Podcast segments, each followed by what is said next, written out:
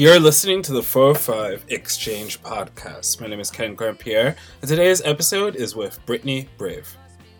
Brittany is someone that I've known for quite some time now, a lot of years actually, uh, particularly from working in music. Uh, she used to be a music publicist, and I say used to because now she is a comedian. Though, if in this talk we go into how that's something that she always had it in her to be, something that she always figured that she would arrive to, at least the element of performing and expressing herself, which is a major touchstone with her comedy. This was something that was really great to be part of and really great to make because, you know, with, with these talks, we do strive to do more than just talk to musicians, though we do love musicians. We do really want to, like, go into different areas and different career paths that people take, especially the ones that might seem quite unorthodox. And yeah, this is one of those where it hit me that I don't think we get to hear this perspective quite often, to be quite frank. The the perspective of a female comedian, especially one that is, you know, working hard and climbing the ranks. So yeah, let's go into it. This is the 405 Exchange with Brittany Brave. Enjoy.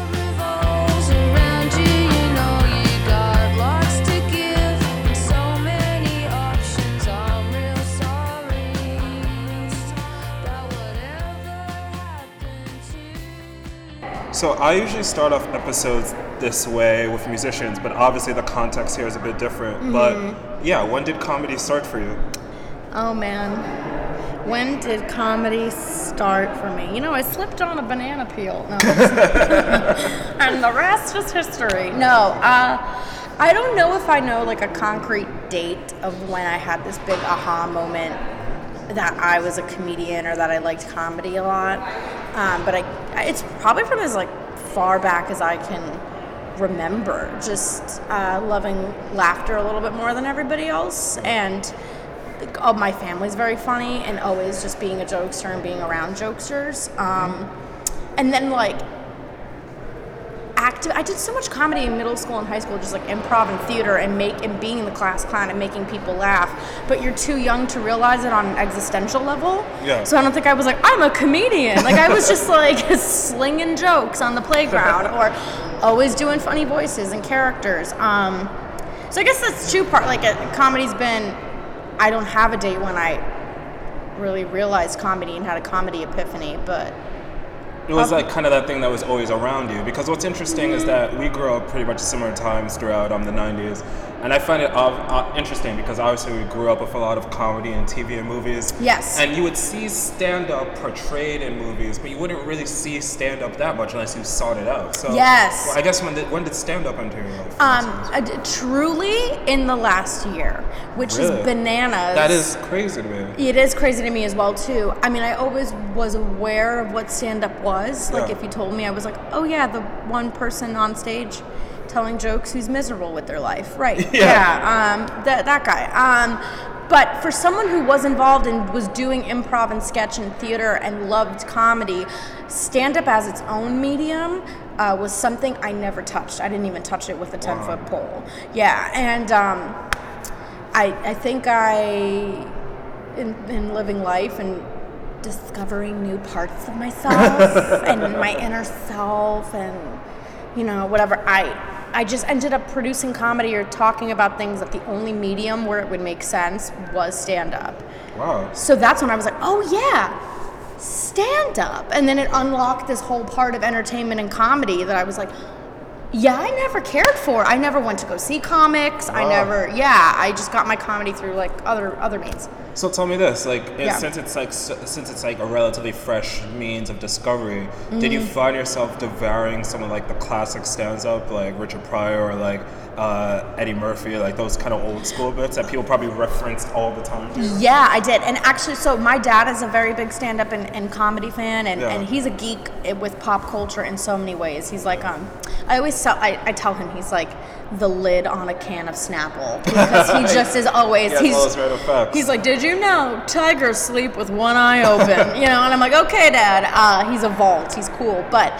he was there. so I actually did grow up watching Pryor, Carlin, um, all Eddie Murphy, all those guys. But again, for whatever reason, the medium of stand up flew over my head. Yeah. Or it didn't call to me as much as any one four year old watching George Carlin could be called on. Yeah, because there is a level of like, especially with like the comedy greats, there is a level of like to appreciate it. You do have to live life a little, and then you could like match the context of what you know of existing along with what they're saying. Like it's like their insight offers context how we even live our lives in a lot of ways. Yeah, you do. Yeah, and it's that's what it, it is funny for me, and I'm very envious of people who started stand up when they were like 15, 16, or in college because I wasn't doing it then. Yeah. Um, but I also there's a there's a part of me that's like, um, what would I have talked about back then? I don't know. Yeah, because what you talk about in college, like getting high and making out with your boyfriend in a dorm room, Yeah, and or your parents not sending a hundred bucks when they were supposed to. Yeah, are you like not being able to find a push-up bra that fits, and all the other girls are wearing one, and you're not there yet? Um, no, um, it's uh, so. I, I mean, I do think I lived life enough, and had some things happen, and then that's when stand-up felt it was a calling for me. You know, I'm like, I was gonna bring this up later in the talk, and I still am, but I kind of want to bring up something in regards to what we're talking about now, mm-hmm. because I love stand up and I grew up with it a little bit, and mm-hmm. obviously getting older made me appreciate it so much more. I'm really fascinated to hear you, because I didn't know that with you, that you kind of mm-hmm. found yourself kind of recognizing it more later on. When you hear like a Richard Pryor bit or like an Eddie Murphy bit, like when you did start hearing those, like paying attention to them, I mean, what was what was that element like for you in the context of funny? Because obviously the way society is now, people are a lot more sensitive and things are a lot more triggering. And hmm. back then, such a different context. So it's like mm-hmm. when you would hear like a classic Eddie Murphy bit, how would you find yourself reacting to it? Like when I was younger, you mean? Or like in the last year or so? Oh, in the last year or so, I pick it apart and I analyze it and I look at it from like what that comic had to go through or how they experienced it. And I can see in real time the I just went through something and how I internally process it and then how I prepare it for a stage setting. Yeah. Um so I look at it now like under under the most meticulous microscope. So you don't you don't look at it through a, a reaction of like having an emotional societal reaction in some way. Not really. I mean, I still will. Like, I'll still belly laugh at those bits, and, and I and now I all I do is watch and consume and do stand up comedy. But I, yeah, I do look at it. I think I think earlier on when I heard stand up comics, I was just like, that guy's funny. That's funny. That's yeah. And I, I just it it didn't it, like it just didn't register. And but now when I hear it, I'm like, that's brilliant. Yeah. And then I find ways to mirror it not only in my own comedy, but mirror it in like, oh, I do. I see that now, 30 years later, in in day to day life. I love what you just said about understanding what they went through because um, I can't remember if it was Raw or Delirious, but like in one of those, I was just talking about Raw. Were yeah, you? Yeah, It- does, so Ra- is. Raw the one that starts out with him talking about fucking Brooke Shields? I think so. Yeah. Yeah. What I love so much about that is like you listen to it now, it is so fucking crass, misogynistic, and fucked up. But when you consider the times, the fact that this famous black man is openly talking about how he wants to have sex with a white woman, Mm-hmm. like at the time, that's like a groundbreaking thing. thing. Yeah. Um, yeah, and I think comedy, more than any of the other art forms, is the the most direct reflection of what's going on in the world today and what you can because it's people. It's on a on a humane and meticulous level. It's just people. And every night when you go up on stage and you suss out the mood of a crowd, what you're really looking for is what do these people want to hear? What do they need to hear? You know, what are they not going to want to hear? Like it's really funny how like even um, like like rape jokes, which I I have yet to really hear one that's funny I, I was gonna ask you and that. good, and we'll you know we'll get into that kind of controversial material, but um, I mean even older comics touch on that, and it would get roars of laughter, and obviously if you bring material like that to college campuses. You know, you'll you'll have your mic cut, or you'll be pulled off stage, or like you know you'll be booed by a crowd, um, and that's just like a great a little bit sensational example of how comedy is the most direct, uh, non diluted, straight, raw reflection of what everyone else is talking about. And those are the most successful comedians, too. This is what everyone else is talking about when everyone else needs to hear, Yeah. kind of thing. Yeah, so tell me this, like, because something that really intrigues me about the aspect of comedy Mm. is that, like, well, stand up particularly, is that, like, with being around musicians a lot of the ways I have, I could kind of understand the neurosis of like seeing a band on stage or someone with like a microphone performing mm-hmm. and then feeling like, wow, I want to do that because of the level of like exertion and mm-hmm. kind of being like fixated on that. Mm-hmm. But it's interesting with stand up how it's like you have to take your time and like how you have to like contemplate. Obviously, the element of laughter is really um, uh, infectious. But I guess I'm what I'm trying to say is like, what was it about stand up that made you want to try it? I mean, you kind of alluded to it before, but what is it about that specific medium, like the function of it, made you go like, I want to do that? it's I started to have things to say, and I thought it was a direct fast pass into influencing people um, for the better, hopefully, you know, and bringing them joy. I thought it was the quickest way to make somebody laugh, and I thought it was the most real and authentic way to make somebody laugh. So there was something it was like peeling back a curtain on the human existence and and doing so by like I can't speak for other like and I don't in my comedy I don't speak for I try not to speak too much for men. I, I don't speak for people of color. I don't speak for trans. I'm not any of those things. You know what I mean? So I only I can only speak to my experience, but hopefully my experience can unpack one part of the greater human experience hmm. and bring us together. And it's also that common ground. There really is so much shit that divides people. I always say comedy is like a resounding Me Too. Like Yeah. not to call on the Me Too movement, but in a way, like when a group of people laugh at something you say on stage, they're essentially saying, "Yeah, me too." Yeah. yeah, like I've been there.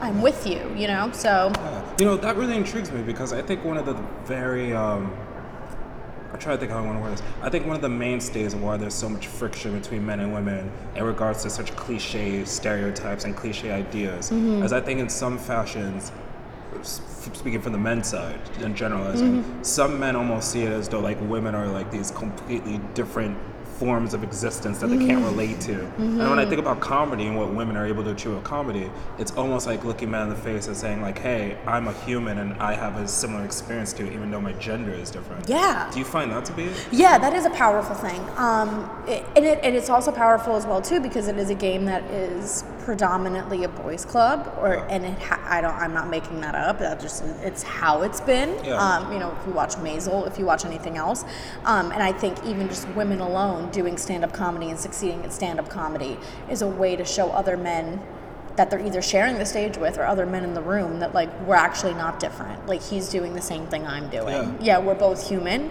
we're both comedians, and I'm gonna tell you a story, and you're gonna realize uh, you can relate to it. It has nothing to do with what's in your pants. Like you can, you could just relate to Well, it. Well, not to like gram too much about what's in the pants, but something that I find really fascinating is like when What's I in think of, this episode's gonna be called "What's in the Pants."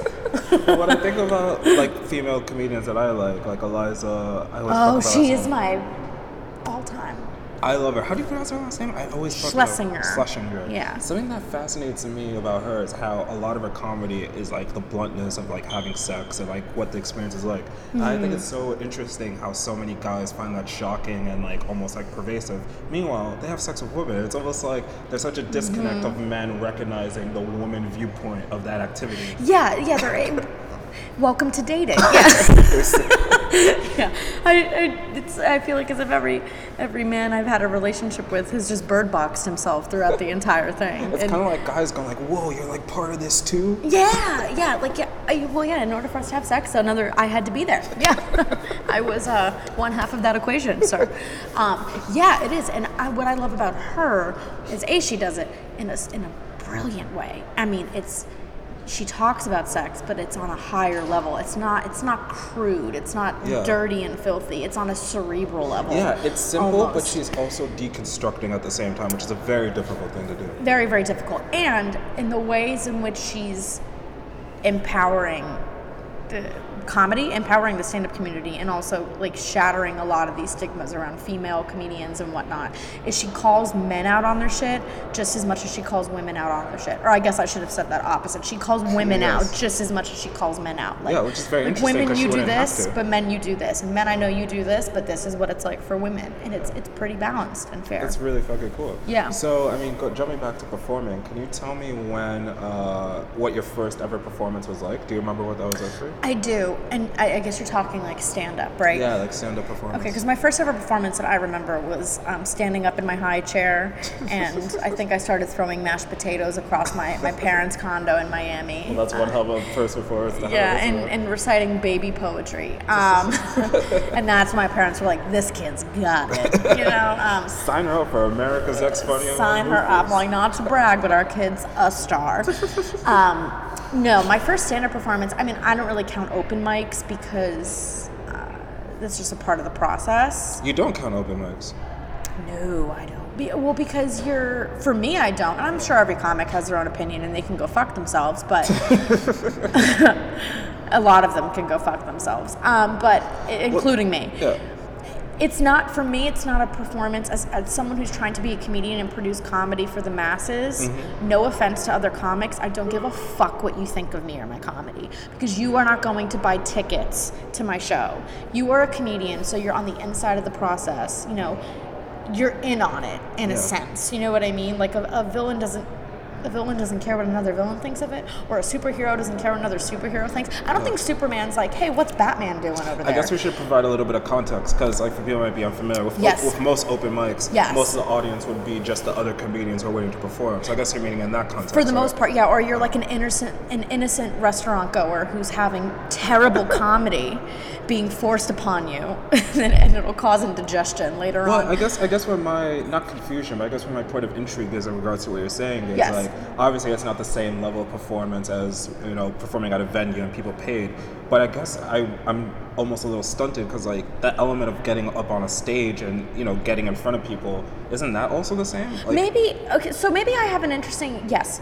You you are correct in assuming that. Like on a molecular level, those two things are the same. But it's like I might possibly have a different uh, point of view on it I'd love to hear you because yeah, I um because I've performed my whole life, not stand up specifically. So for me, when I first did an open mic, it didn't have that like rush and knots in the stomach feeling of like, oh my god, this is the first time I'm getting up in front of a group of people. For many people who try stand up, it is Yeah. at an open mic. Um, What kind of performing do you used to do? Do you used to do? theater, improv, sketch. I did. Oh. I touched everything but stand up. I even I was a dancer, um, cheerleader. Not that that's performative. Yeah. That's trash. It kind of is though. It's It's, trash, but it kind of is. It's trash. I always say there's two types of women in the world: the women who audition for the cheerleading squad and the women who audition for the dance team. Oh, that's so mean. I bro. did both and made them humble brag, but I quit cheerleading, which speaks volumes. Um, no, I'm kidding. Um, so from it's um, so for me, like the open mics didn't have that feeling of like this is my first performance and oh shit, I don't know what to do on stage. I think I always knew what to do on stage, in a general sense. But yes, you're performing for other comedians. Yeah. Very rarely are you performing for actual comedy fans or comedy show goers or mm-hmm. people who don't know the process so they can still appreciate it. I think once you know the process behind something, you can't appreciate it as much. Not appreciate it, but you can enjoy it as Yeah. much. You know, like the mystique is gone and the magic is gone. Um, and also, too, open mics for me aren't performances because as an art form for stand up, like your creation process requires an audience in a way that like an artist is not an artist just paints and then puts it on display and sees if people gravitate toward it and find it beautiful um, a musician writes a song and maybe privately shares it with a couple people and then once they say this is good then they bring it to a stage. A comedian our rehearsal writing creation editing process happen has to happen with a live warm-blooded crowd of people Can you go into that a bit more? Because I'm slightly familiar with just how different the process of comedy and the practice of it is, just from like different podcasts and comedians I enjoy. But Yeah. I think for a lot of people who might be into stand up and might not know much about it, they don't understand that it is a very specific type of process. Mm-hmm. Can you kind of describe how it goes for you typically? Yeah, for me personally, um, and now it's like an alarm sounds in my head, which is more more a comment from my therapist than anybody else that I should tell. But no, an alarm sounds in my head when I feel like it's something I want to talk about on stage. Um, but, but also now too, in developing a comedy career, I can I can think up a, a billion times a day of like, if I were to talk about that on stage, how would I do it? I could talk about this on stage. This is wild, and this just happened. I should try and talk to people about this. Um, it comes from anything that has impact for me, or that I feel like I have digested or processed, or would want to say Uh, I I write. That's what I do. Not a lot of comics physically. Everyone's got their own mantra and thing, and that's awesome. I write. I try to like. I write or I talk to myself, which is funny. Do you make like voice notes for yourself too? Oh yeah, or sometimes I don't make voice notes. Like my roommate's used to it and stuff. I just walk around and she's like, "Are you talk?" She's workshopping a bit, yeah, and I'm just like running through stuff. Um, and I, I've always been that kind of person. I do. I talk to myself like. I talk to myself just enough to be a comedian, but not enough to be committed to a psychological institution. I found the fine line. That's very And- helpful. Yeah, there you go. Just so, so my fans and followers know. But I do. I physically write. I just feel writing has always helped organize my mind. So, and I don't even know if I follow a structure. I just try to like spit it all out. Um, and it's a good chunk of that, and then a good chunk of it is trying it out on an open mic. But when I try it out on an open mic, for me, if I can make the room of comedians laugh, huzzah! You know, gold star. It's you know whatever. That that's great. You made your peers laugh. Um, but it's more so I've got to say this out loud and walk myself through it in the in theory Yeah. when it originates in writing in technicality when I write it and then in practice like right now with a microphone Yeah. in front of a couple people and like see how I would say it for the stage and then it's and then it's just it's it's like writing. It's like a, another draft another draft. Don't say this say that That kind of reminds me of a lot of the work I've done in uh, TV and film production. That's Ah. like stuff I've done like as day jobs, like working as a PA or like a designer. And like something that's very interesting is that when we storyboard, it's like we're thinking about things that we really want to film, and like it's always hyper specific. But then once you're actually on set, sometimes the storyboard shift between what's actually practical in filming and what's not. And I imagine that's kind of similar, where it's like you write something, and you love it so much, and then you get in front of a crowd of people and go, like, oh, actually saying this out loud isn't going to fit within what's going to get the message across. What's gonna yeah yeah hundred percent. And it's um you can every I believe that if you find something funny in day to day life it's funny. If it tickles you and it makes you laugh or it's unusual to you it is. But if you're going to be the kind of person whose entire job is based off producing comedy that anyone in the room no matter their demographic or their life background can enjoy then it's it's you're putting it through more filters as opposed to just well I told my roommate and I made her laugh. Okay, so that's two filters you put it through. Yeah. You decided if you thought it was funny and someone close to you who loves you decided if they thought it was funny. Now you have to be like, okay, does this entire room of people of different walks of life Well, what's really interesting with that is like uh, on our way here to record, we are talking about uh, late night writing. And Yeah. I kind of asked you if that's something you ever wanted to do. You kind of, I could, I don't hope you don't have me say. Like, I, you kind of said like no. No, yeah, I don't, yeah. And I guess one of the big reasons why is like it's essentially that where you have to pretty much write in form of committee in a lot of ways. Yeah, you do. And um I wouldn't be a uh, I wouldn't You wouldn't say no. Oh, to say no to it. I don't think I'd be great at it, to be really honest. I think I like um, my comedy's highly personal. I like stand up because it's existential and it's I'm going to tell my story and if I excel as a stand up comedian, I tell it in such a way that you benefit from it in some way, be it you laugh or you learn something or both. Um, and I think a lot of TV writing also is based off of the news and i personally am not a massively political or topical comedian i only know how to talk about things that i've i've felt on a billion levels Yeah. That's And something then you I can- live through. uh, that i lived through yeah like again why i'm like ah, i can't really i can't really talk about what it must be like to have siblings i don't have siblings so what you know and a lot of late night writing requires writing jokes for other people and that's hard as fuck and Yeah. that's that's respectable and to produce that kind of stuff every day um, Especially the everyday element. That's just mad. yeah, and also like, well, let's be frank. I'm egotistical and an attention whore, and like I want, I want to tell the jokes. I want to tell my jokes. it's like, like I feel like I'm like banging my fists and having a tantrum. I want to tell my jokes. So, you know, we met because of music and the musicians you would work with. Um, Yes. a big part of your life was going to live shows and you know, obviously me too. Like we R.I.P.. shows. R.I.P. Yeah. Yeah. I, I guess I should provide. I mean, that's gonna be an intro. Right? I guess I should tell people like you used to be a music publicist. That was like a big part of your life. Dark part of my life. Dark part of your life. the okay. dark years. You could say that. But uh, something you know, it's I just told other people I was a dental hygienist. That's That's it. creepy. Yeah. You know, it's weird. Like, why do people choose to do that? Right. That's something I'm always stuck on. Let me tell you something. If you think dental hygienist is creepy, I will tell you the things I used to do to find someone's email as a publicist, and then you'll be like, never mind, that's Okay, creepy. that sounds creepy. Yeah. But uh, yeah, I guess the train of thought that I had just now, and I was thinking about this on my way here, knowing I was going to talk to you. Yes. Is that you have a very interesting insight where your previous job was pretty much continuously watching people perform all the time. Mm-hmm. And I just wonder, like, with the fact that you perform now and performing now is such a big part of your life, do you feel you took anything away from working with musicians and watching how they perform? Like, is there anything you noticed within that process that you want to apply within yourself? Totally. Uh, with all due respect to my to my former clients, I learned a lot about what not to do.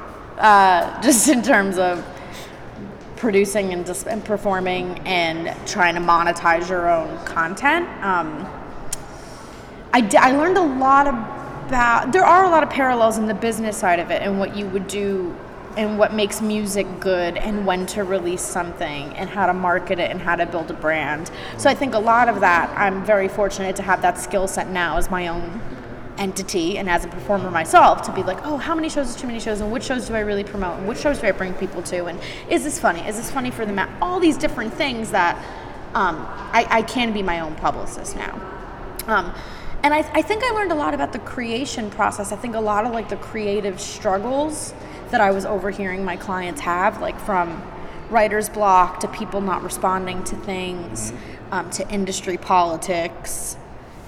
It is nice to have been like, wait a minute, this happened to other people. Like the, this, you know, they went through it as well, and to kind of take from them Yeah. you know, and, and just how they they're like I wrote for years too and, and it's not good and, and it goes through a period of time when it's bad and then it gets really good again and then it's bad and all, all that kind of stuff. So yeah, I learned a ton. I will say I hated every second. I can't believe I had a career where I watched other people perform so much because it, it and it wasn't like malice or jealousy. It was just like really painful for me on an existential level when I would tell people I was a comedian because I always felt I was and I had the background in it and they're like, "Oh, really?" And then that's when I was like, "That's so weird that so many people in my life don't know about the thing that I care about the most that I think I'm the most naturally good at." Yeah. That's like in my fabric as a human being.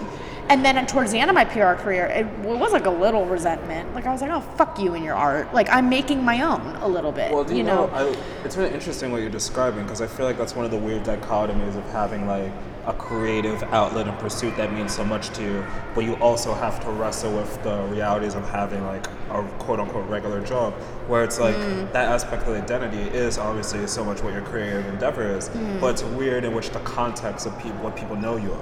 Yeah, yeah, yeah, and it's um, I think it just it just uh, it was a red flag for me that I wasn't on.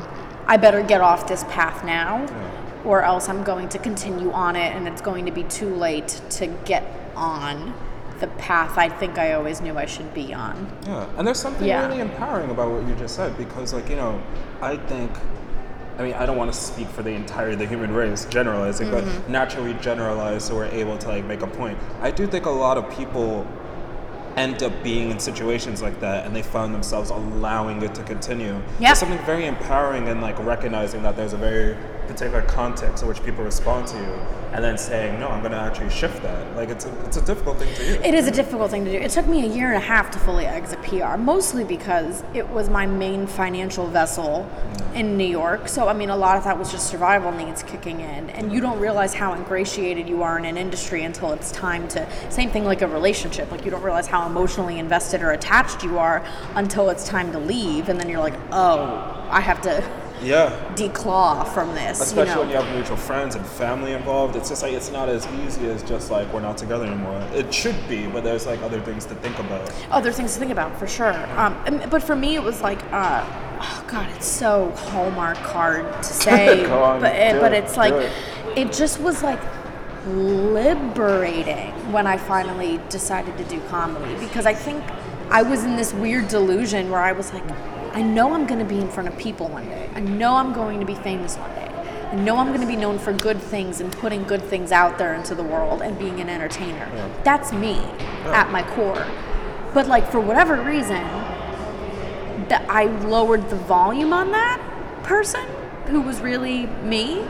Um, probably because I couldn't hear that person in my head because it was being drowned out by some indie rock band I was working for, or SoundCloud rapper or whatever. So, so indie rock band bitching about like one of the myriad of thousands of things. Yeah, I can't believe we're not on NPR.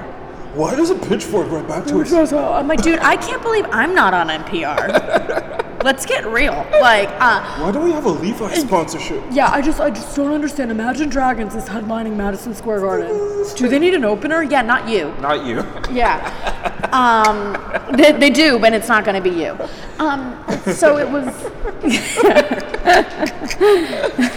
we know way too many bands who actually do conversations like this. Yeah, I do. I just uh, I've offered musicians. It's funny not like I've offered musicians stage time because I have Cat Call and I produce those all female concerts and yeah. fun events and stuff. Which I'm definitely going to ask you about. Yes, yeah, we will. Stay tuned, listeners. Um, but I, I, had musicians recently turn down stage time, and I'm like, that's so funny because now as a comedian, you're like, oh, I have to travel four and a half hours just for three and a half minutes on stage in the back of an Irish pub. I'm really glad you brought this up because I think sure. the, that transitions nicely to what I want to bring up next. Because yeah. one of the things that amazes me about the New York comedy scene and how it's unlike anywhere else in the world mm-hmm. is the fact that you can perform so many sets in one night. Like oh, most yeah. musicians perform between like what, between like three, five, six sets even. Yeah, uh, I've done I've done five a night so far. Yeah, and I think something that's very, very underscored and amazing is like how it's not just a matter of like you can do this it's a matter of like you have to do this to succeed like you have to do this to get ahead you have to do this to yeah. like, make a name for yourself so can you tell me like like how have you been finding doing that because it's one thing to like embrace that and to love it but it is a very particular lifestyle that most people don't have a window i think that's why we're all like miserable stand-ups like because we're like Right, I can't talk. I have to go to my next spot. like, oh, you know, and uh, it's. I mean, I've I've become like more of a homebody as I've gotten older, which is fun. I like I had my going out years when I was in the music industry. Um, so I don't like it. There's nights when I'm like, God, I just wish I were home. Um, but there is something that once you honestly once you allow yourself to be swallowed in that hustle then you're just in it and i it also too even just upwards of last year when I was still kind of on and off in PR, it was really hard to have a proper job or even like have a proper like temp job that I like rightfully got fired from. Um, because you got fired from a temp job? Yeah. Yo, high five. That's Thank you. Awesome, it's pretty awesome. What I know. Was, what was it? it? I can't say details, but um, it was like a freelance team for a big company, and I'm like, I like low key was fired. They were like, "Don't call us, we'll call you." I was like, "Cool, see you never." Um, and yeah. but it was because like un- unlike everybody else on the team, like I was trying to build my own career, and it's a career that requires like getting up five, six times a night, going to mics when you're not yeah. there. It requires fraternizing with other comics. You don't go on stage till 1 a.m.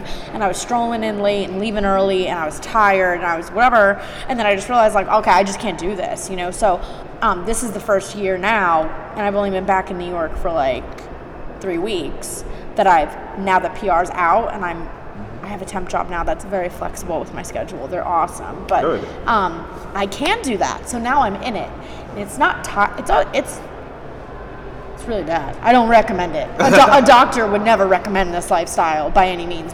But once you're in it and you're doing it, it's kind of like once you move. It's kind of like when you haven't slept in a couple days, then you yeah. just keep going, and you're like, "Well, I'm awake now." Like, um, but I guess that's another thing that makes just the general scene in regards to other comedians you interact with, what makes it such a special thing. Because like, and I have found this with like music and TV and film, is that like the lifestyle is so specific. It makes you appreciate the people around you so much because they're like the only ones who understand. Are the only ones who understand.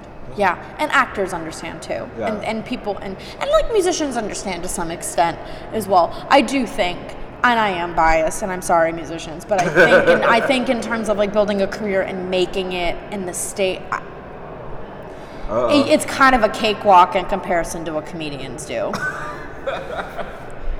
Yo, Maybe talk to me in a year when the bitterness from the music industry isn't still there. I, I said it. I said it. Ariana Grande. I said it. I'm just kidding. Um, it, and like, listen, like they have a talent. I can ne- like the farthest I've gone with playing an instrument is a recorder. and I, I, I could High barely. five to being on the fourth grade. yeah, high five and high five to playing Hot Cross Buns. That one song. everyone, Oh, we definitely played that. Yeah, it's like three notes that like like you know someone with no hands could figure out how to play. um, so like that's and that's incredible. Like I can't hold a tune, I can't play an instrument. That's so awesome if you have those talents. And I know you pour everything into your creation process, but I dare you to get on stage without singing a note or without an instrument and with your own God given brain and personality and mouth, entertain a room of 200 drunk people. I dare you. I mean, honestly, I mean, now is as good as time as any because, you know, a big constant debate that's happening in regards to comedy now, when you think about it, it's that element of like freedom of speech and like, you know, Yeah. About what can be said, what can't be said. And um, something that's interesting is just kind of like how, I mean, personally to me, in almost like quite an unsuspecting manner, how it's kind of very much divided comedians in some ways. Because you have some comedians who kind of fall into that in regards to like, oh, this is how the world's changing, and this is like kind of what we have to react to. And then you have another kind of sect of comedians who go like, in- comedy, nothing is on off limits, everything can be said, and Yeah. every type of different uh, viewpoints and like paths can be explored. How do you feel about that? I mean, how do you feel about the element that anything could be a joke? Is that something you agree with? Or? Anything can be a joke. Yeah. You, let me rephrase that. Take two. Take two. You can joke about anything. I think even if you gave me the most gruesome prompt in the world, but you were like, write a joke, Yeah. I could be like, all right, I wrote a joke about a school shooting. I wrote a joke about. I had. I did not. I don't talk about that on stage. My God, no. This but is hypothetical. It's people. hypothetical. It's hypothetical. But like anything, you have to know there's risk levels to jokes, and you've got to know. And that's obviously an extreme, horrific, inhumane example. Yeah. Louis C.K. Um, but you just know that it's assess the risk level, and certain things are going to polarize a room. And it depends. Like I talk about feminism and gender equality, and sometimes and I played I played a very conservative, closed-minded room in San Antonio, and for that room, feminism was a risky joke Yeah. um, for that room talking about LGBT, LGBTQ rights was a risky joke and a risky topic and things like that. Um, it's so you can joke about anything, but as a comedian, if you're going to get on stage and grab that mic and talk about it, you've got to be ready for whatever comes your. You have to own. You have to own your shit. Like okay. You get 10 minutes, dude. Sure. And if you want to talk about those things, you have it's free speech. It's comedy. You know, but is that what you want to attach to you as a comedian? Is that what, hmm. you know, like I could joke about it. I don't want I could if you were like, yeah, write a, write a joke about a about a school bombing or write a joke about whatever. I'm like I could sit down and I, I guess if I had to like force my brain into a setup and punchline, but would I be inclined to produce comedy about that? No. Does that make any sense? It does. I kind of. like, yeah. No, it completely does, and I kind of want to go a bit further because, like, Yeah. and it's interesting what you said in regards to the San Antonio thing, because that's one of those things where I think people who are more in regards to the like, you can make a joke about anything. Yeah. They would even have thought of that being a contextual experience to happen until it's like presented to them. Yes. Yeah, and Yeah. It, it does consider an even keel. What I'm also interested in exploring is in regards to what you just said about the aspect about like you know essentially you can say whatever you want, but you can't control people's reactions in a lot of ways. Yes. When you think about that, I'm trying to think how I want to phrase this because this is actually something I've been thinking about in a, oh, for a while now, and I feel like it's very particular in regards to what you do as a comedian. Mm-hmm. I feel like when you buy a ticket to go to a comedy club, there should be an element of understanding that you're in a comedy club and you're about to experience comedy, and the specifics of like comedy as a function is here to make you laugh. Yeah. I feel like when people find themselves offended by comedy, it's almost like an omission of that understanding and that context. Yeah. So within that regard, in regards to like what you said about how you can't really control how people react and stuff like that, Mm-hmm. how does that make you feel? Like, do you feel like sometimes people are almost like willfully taking the context out of comedy, or Yeah, they are. Like, let me tell you something. Those people that get offended are not people I'd put on a short list for a party I'm throwing. Like, I, going to be like, you're a good time, man. Like, you know, and it's like, and I perform in comedy clubs where I see people sitting in the front row and they look like they're having the most miserable time of their life. And I'm like, did you, did someone lure you here under do a false pretense? is? I don't, It's very strange. it's, it's the same, I, I theorize it's the same level of ignorance you experience day to day with people. Like, for a lot of people, like a, a, a lesbian couple is like, whoa, radical for them. And like, we are all reflections of our own upbringings and opinions and, and our own palates and stuff. So I think for those people, they forget that when you go to a comedy show, you're going to hear words you don't want to hear sometimes, or hear words you haven't heard before, or hear things. Um, and they don't, I- they don't appreciate. They ha- they have their own sense. It's really a lack of a sense of humor. Like if you break that and deconstruct that phrase down, You- a would- sense of what is humorous. You would agree with that then, because I feel Yes. that way Oh, too. totally. Yeah. Yes. No, I'm, I'm completely on board. And about like the context, and like every joke is subtext. That's the thing that gets me, or it's like, I mean, uh, there's this comedian that I find hilarious. He does a bunch of podcasts, Andrew Schulz. And he Oh, was, yeah. Yeah, and he was like pretty much breaking down the element of comedy on a podcast of his. And he was saying that what's really weird in 2018 and 19, now that Mm-hmm. we're 19, he was saying how it's strange that like people think anything that's said on a stage is an endorsement, where the aspect of comedy is that you're saying something that you don't really, for some people anyway, it's not something you believe in. Yeah, yeah, it is. Well, and it's like I think we all believe the joking aspect of like, and it's like all yeah, yes, it's it's like something too. Like it's like if you're, and this is like the difference between like abusers and whatnot. Like if you're offended by something that's said on stage, I don't know how people abandon levity when it comes to comedy. Like they just like how you said they take it as law, or they're Yeah. like, "What?" I'm like, "You're at a comedy club. They're it's they're poking light at something that they know they shouldn't be, or whatever, or they're trying to like." show another side to it um, which you, you should be far more concerned with what people are doing when they're not on stage That's, yeah. exactly. like that's the whole point um and it's also it's in like the subtext in it too. Like i have a ton of jokes where just based on how i deliver them i know for smarter audiences they can see that my subtext is like i know how ridiculous it is that i'm saying this and i clearly don't believe it. Yeah. i'm making fun of the people who do. Yeah. kind of thing. Not everyone's brain works like that you know? Not everyone and it's um it, and just don't i don't know But you i could go on about that it's you yeah. But tell me this then, like, because I guess what I find very intriguing about that, I especially hate those considering people sorry I guess what I find very intriguing, considering how long you've been co- doing comedy, is I would imagine this would be enough to steer someone away from doing it. But from talk, from how you're talking earlier and just like the tone in which you're speaking, you Mm-hmm. clearly find so much excitement and feel kind of emboldened to tell your stories and to like make people laugh. Yeah. What do you think it is with that, considering the fact that you know there is a bit of an uphill battle in that regard? i think it's it takes a really strong sense of self and understanding of self to be a stand-up comedian. And it's like you're only really bombing if you care that you're bombing kind of thing. It really like and it is like and you just kind of accept it as like i'm gonna have nights where the whole room loves me i'm gonna have nights where the whole room doesn't. But i'm i believe in the things i'm bringing on stage either i believe them because i went through them or this is really how i see the world Yeah. or i really think this is funny. I really think that i should make fun of this because i i think it's funny or weird or stupid or whatever the case is. That you'll never build a comedy career if you can't suspend that. That giving a fuckery. Like you know you can't that you're never going to. Um so and like to your point too like I personally build comedy. My philosophy and my moral code with my comedy is if I experienced it and I went through it and I genuinely thought it, I will talk about it on stage. It's why I do not understand people who have other people write jokes for them in stand up. Yeah. Like, what?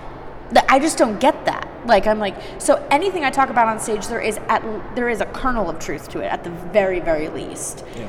If not, I, I talk about myself, my upbringing, my experiences, my honest musings about being a millennial, about being an only child, about being Italian, about uh, traces of sexism that I see about uh, I have material about domestic violence, I have material about sexual assault. These are all things that if someone came up to me afterwards and was like, "Hey," like guns blazing after a show, I could be like, "Fuck you." Like I went through all of that. That material is me. If this isn't you're offended, then that must mean that you just don't like me, and that's okay. There's plenty of people that don't. That's fine. You don't need to. Like Yeah. that's it. You know, but yeah, I did say that on stage. Why? Because I went through it. So I have the 100% agency to talk about that on stage. You have the 100% agency as an audience member to be like, I don't like this bitch. and then you don't need to come to another show. And then that's it. Like, so, uh. and that's hard because you want to so desperately be known as funny, but you do kind of, Yeah, you put yourself at the mercy of the fact that people can react. Like you yeah, before. just like any other, it's just a more extreme, if people can go see a band and go, I really like this band. yeah.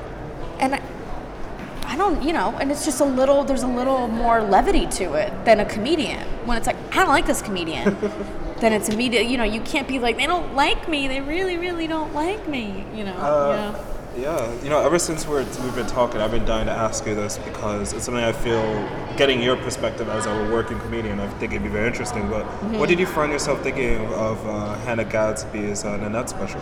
I thought it was brilliant. Yeah? Uh, I think her style of comedy and is is kind of the future of stand up. Like if you think back to even um, Richard Pryor, not even uh, Richard Pryor, George Carlin, yes, of course, but also even like Jerry Seinfeld. I think it was a lot more joke based Yeah. comedy back then and observational comedy. And like, how often did you see comics like Jerry Seinfeld really get super super personal Yeah. on stage? Like they, oh, there was always like a distance from them and their art, so to speak. And um, I don't know how often. I, I'm I'm mostly familiar with Jerry's material. I could be wrong. Feel Yeah. free to correct me. But like, I don't know how often he got into heavier subjects. You know, he was kind of just like, "What's the deal with hair clips?" ah," or whatever. Yeah, you know, yeah. Richard Pryor got personal, but he didn't start. Like it took a while for him to get there. Yes, yeah. As it as I, well, I think that's a normal evolution for comics. But correct. Yeah, I also know a lot of joke comics that I have great friends that are great joke writers, and but it's never, you never learn one real thing about them on stage. Yeah. You know, but they'll they'll write jokes about like buses and birds and and they're great, funny, quippy jokes. But it's like I don't It's know. It's not really saying anything. it's not really saying anything, um, and I don't think you get to know who they really are. Yeah. That's not how I do it. I think she's brilliant, Hannah Gadsby, because I think that's the direction. It's really more a one-woman show, yeah. um, and it's. Chris Rock had said this. It's like sometimes he's like, laughter is great, obviously, in a comedy show. Like you're supposed to get a laugh every ten seconds or something as a comic. But he was like, I really like it when I get laugh, then I get boo, and then I get. Yeah. And then I get get out of here. Like he's like that's that's really what you're trying to achieve. Yeah. And like you do start to embrace that as a comic. Like you're like, okay, the joke comic might have someone laughing every 4 seconds, but you as the more conceptual comic will leave them with something to think about when they leave your show, which I think is more rewarding, I think. Nice. Yeah. You know, I, I uh, that kind of reminds me about like one, one, of- my favorite comedians of all time, who is not around anymore, Patrice O'Neal. Yeah. Uh, yeah, it's one of my- so good. Mm-hmm. Yeah, one of my favorite human beings. Uh, he has a thing where he would, when he was alive, he would say that his favorite thing doing when he's doing stand up is when there's quiet in the room, when there's like just a little bit of Mm-hmm. uncomfortableness, because then he knows that people are reacting even if they're not loud. laughing. you you've got them yeah and it's also there's different like it's like there's there's someone made a comparison like uh, there's uh, people who go to a comedy show and they're enjoying it but they don't laugh Yeah. and then I, I had a friend on stage where she was like are you having fun because someone in the crowd and they were like yeah she's like you're not laughing and then he's like but it's funny and then she goes when when you come, are you silent? Like, it was like, but it was like crude and crass, but it was so funny, and it was like she's like, are you silent? Like, do you not?" Um, but that's like even on some nights, and that's if you're very present as a comic, which takes a while to achieve, to Yeah. kind of be so comfortable with your own ability that you're like, "I got this," and you're really. Like Patrice, like, oh, I heard a pin drop in the back of the room. Yeah. That's how in tune with it I was yeah, yeah, sometimes they're not laughing, but you'll look out and they're looking, they're with you. Mm-hmm. Yeah, and yeah. like that's almost better than a laugh. It kind of is. It kind of is because then you'll walk off, and if you listen to your tape, you're like, "Meh, bombed. but then uh, people will come up to you and be like, you were great, you were funny, this Yeah. was, that was great. And you're like, huh. you know, so it starts to. Yes, to that point, Patrice. I see what Patrice is saying. Yeah, I'm- and I yeah. think you're also very right in regards to Hannah Gadsby because what's interesting to me is that I personally love when um, comedians can be offensive and when they. I love the element of a comedian saying something they're not supposed to be saying. But what really intrigued me with Hannah Gadsby in regards to what you said too about her being the future is like. It really blew me away that someone could be so personal without putting a fence Where it's like it made me realize that people who argue about the freedom of speech element, mm-hmm. they and I imagine you might feel this way a little bit. Mm-hmm. There's some comics who utilize that as a bit of a crutch, Yeah, like that utilize the fact that I'm going to say something offensive, and just by the nature of doing that, that's going to be funny. Where with her, it's so personal. The fact that it's able to be personal like that and funny, to me, it's mm-hmm. like it just shows that it could be possible. It is possible, yeah. And I, yes. And it's um, it goes back to the whole point of like having the agency to talk about something. Like uh, her comedy was so personal because it was her honest musings and experience, and she had every right granted to her to talk about that and to produce material about those things because you knew it was coming from like a. These are all things I really went through. These are all things that are truly the fabric of who I am. Yeah. So I can say them even if they're polarizing. The second we lose that ability, like comedians, yes, like we have to say the shit no one else says. Like that's how it's relatable. That's how we make a lasting imprint. The shit people are scared to say. Yeah. Like, yes, you are an accountant and you work a nine to five job, so maybe you can't talk about this, but I've chosen a profession where I am on a public platform with a microphone. So let me say it for you. Like let Yeah. me let me digest it and say it for you. To your point, Yeah. I love smart comedy. I love comedy that ages well. Yeah.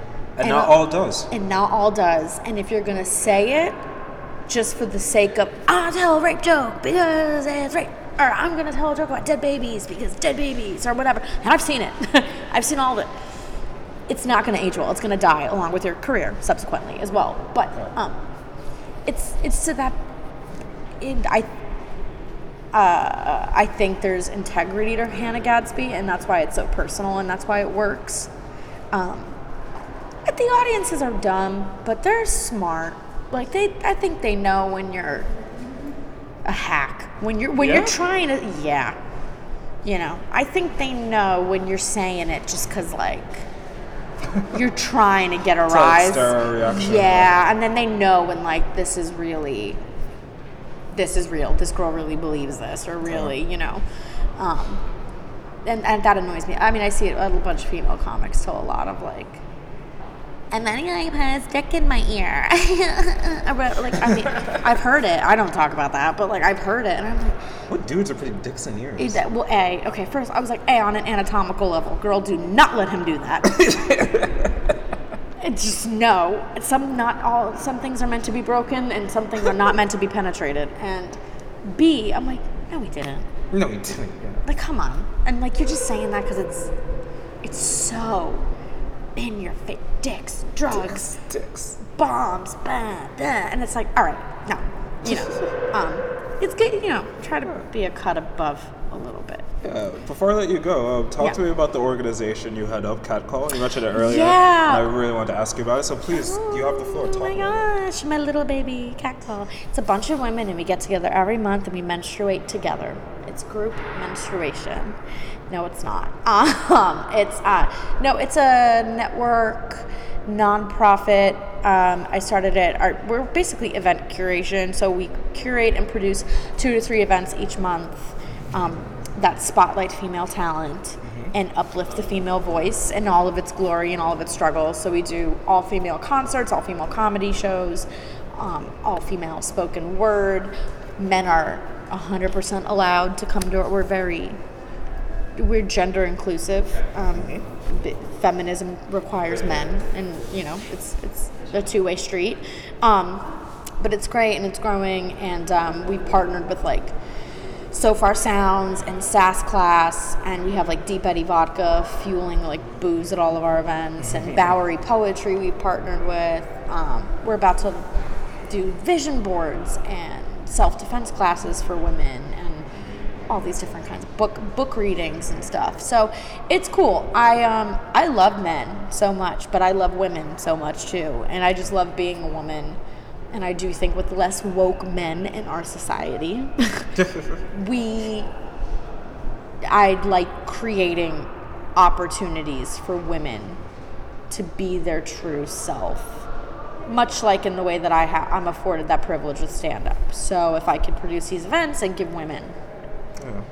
A night to either have fun on the receiving end and forget about whatever adversity they're facing or whatever they're worried about, but also on the contrary, give female artists of many different mediums a chance to like, this is my night to talk about and do the thing I want to do. I want to do that. So Well, I think what's really beautiful about everything you just said is that when I think about the element of safe spaces and mm-hmm. how obviously the functionality of space, safe spaces is something that's existed for a long time, but having that word within like our um, public uh, and societal lexicon, it's a mm-hmm. relatively new thing to the extent where I feel like so many people don't recognize the value of what a safe space would be mm. until they experience it. So I imagine in Yeah. regards to catcall, you must have had experiences where some female comics or even women attended probably didn't think, uh, this is something they were gonna love, and then they go and they like almost realize like, wow, this I'm allowed to be a side of myself. I'm usually not allowed to be. usually not to be yeah. And it's it's unfortunate that there's a, a lot of men and women and just people in general that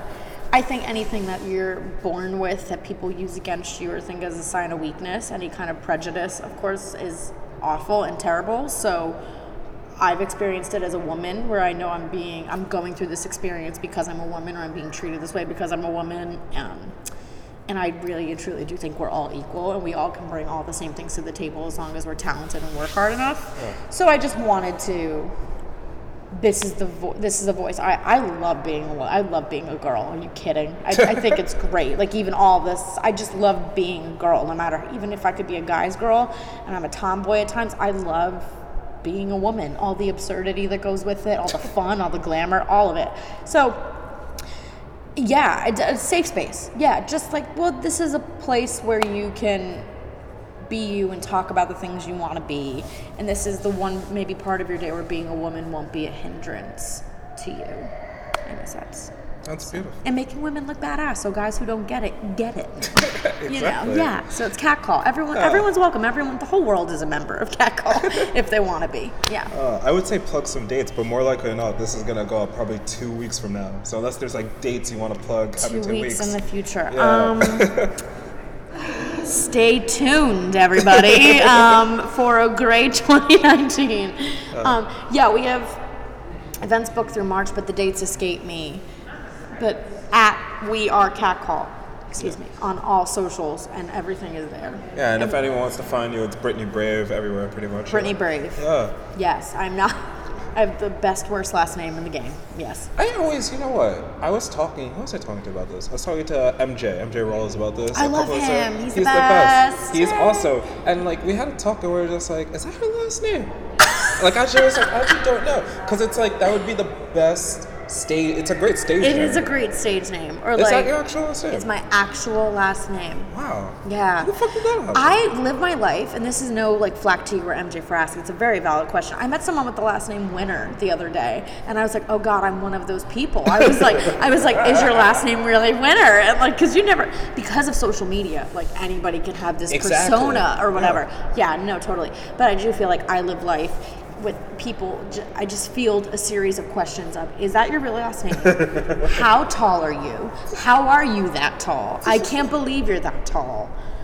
are those your real eyes? Are you real? I go, what part of me? Do you think I'm an avatar? I don't. That's my last name. Yes. It's a cool last name. And on that note, Brittany, thanks so much for today. Oh, thank you for having me. I've, I just, I screamed fuck so many times and it echoed through this beautiful library. I'm so sorry to everyone. We should also, yeah, we're in the library now. We should probably bring up there was like maybe two times where workers walked by, kind of befuddled. Was kinda like, what are they doing? They're talking, and it's like a library. Yeah, this guy was like, quiet. He was motioning like quiet down, and I was like, oh, it's only gonna get revved up from here. I love the fact here. that he was doing that to you, but not me. That's That makes sense. I'm a loud bitch. I, I should be good. To See, women. It's because I'm a woman. It's fine. I just want to hear me talk. Oh, thanks so much. Brittany. Thank you.